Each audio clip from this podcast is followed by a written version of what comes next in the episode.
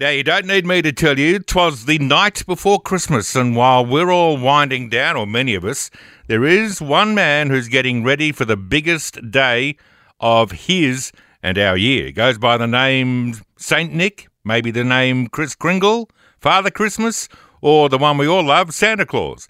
And he is a man in red who spends all year making sure that children all around the world have presents on Christmas Day. What a great job, but a tough job. He's been working hard all day getting ready for us tonight. That is for you and for me. You see, we're lucky. We've got him on the phone from the North Pole. How good's that? Santa, Merry Christmas! Oh, Merry Christmas, Luke, and to all the listeners.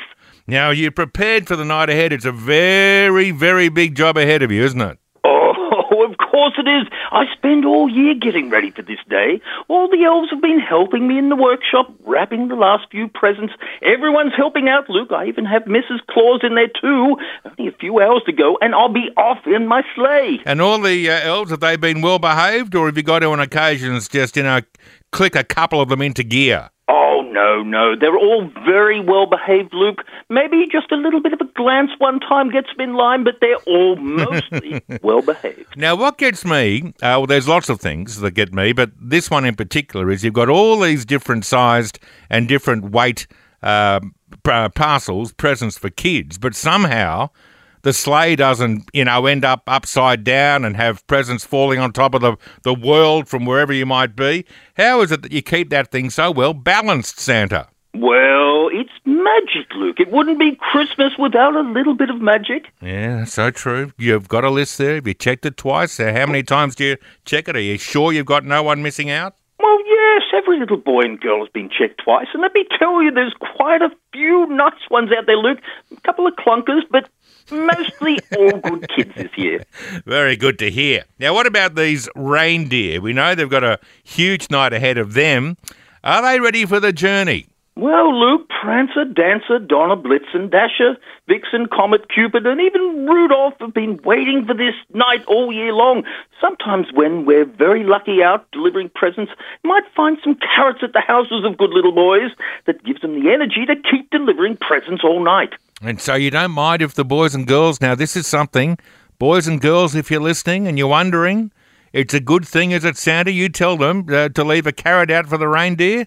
Carrot for the reindeer, and also maybe a cookie for Santa.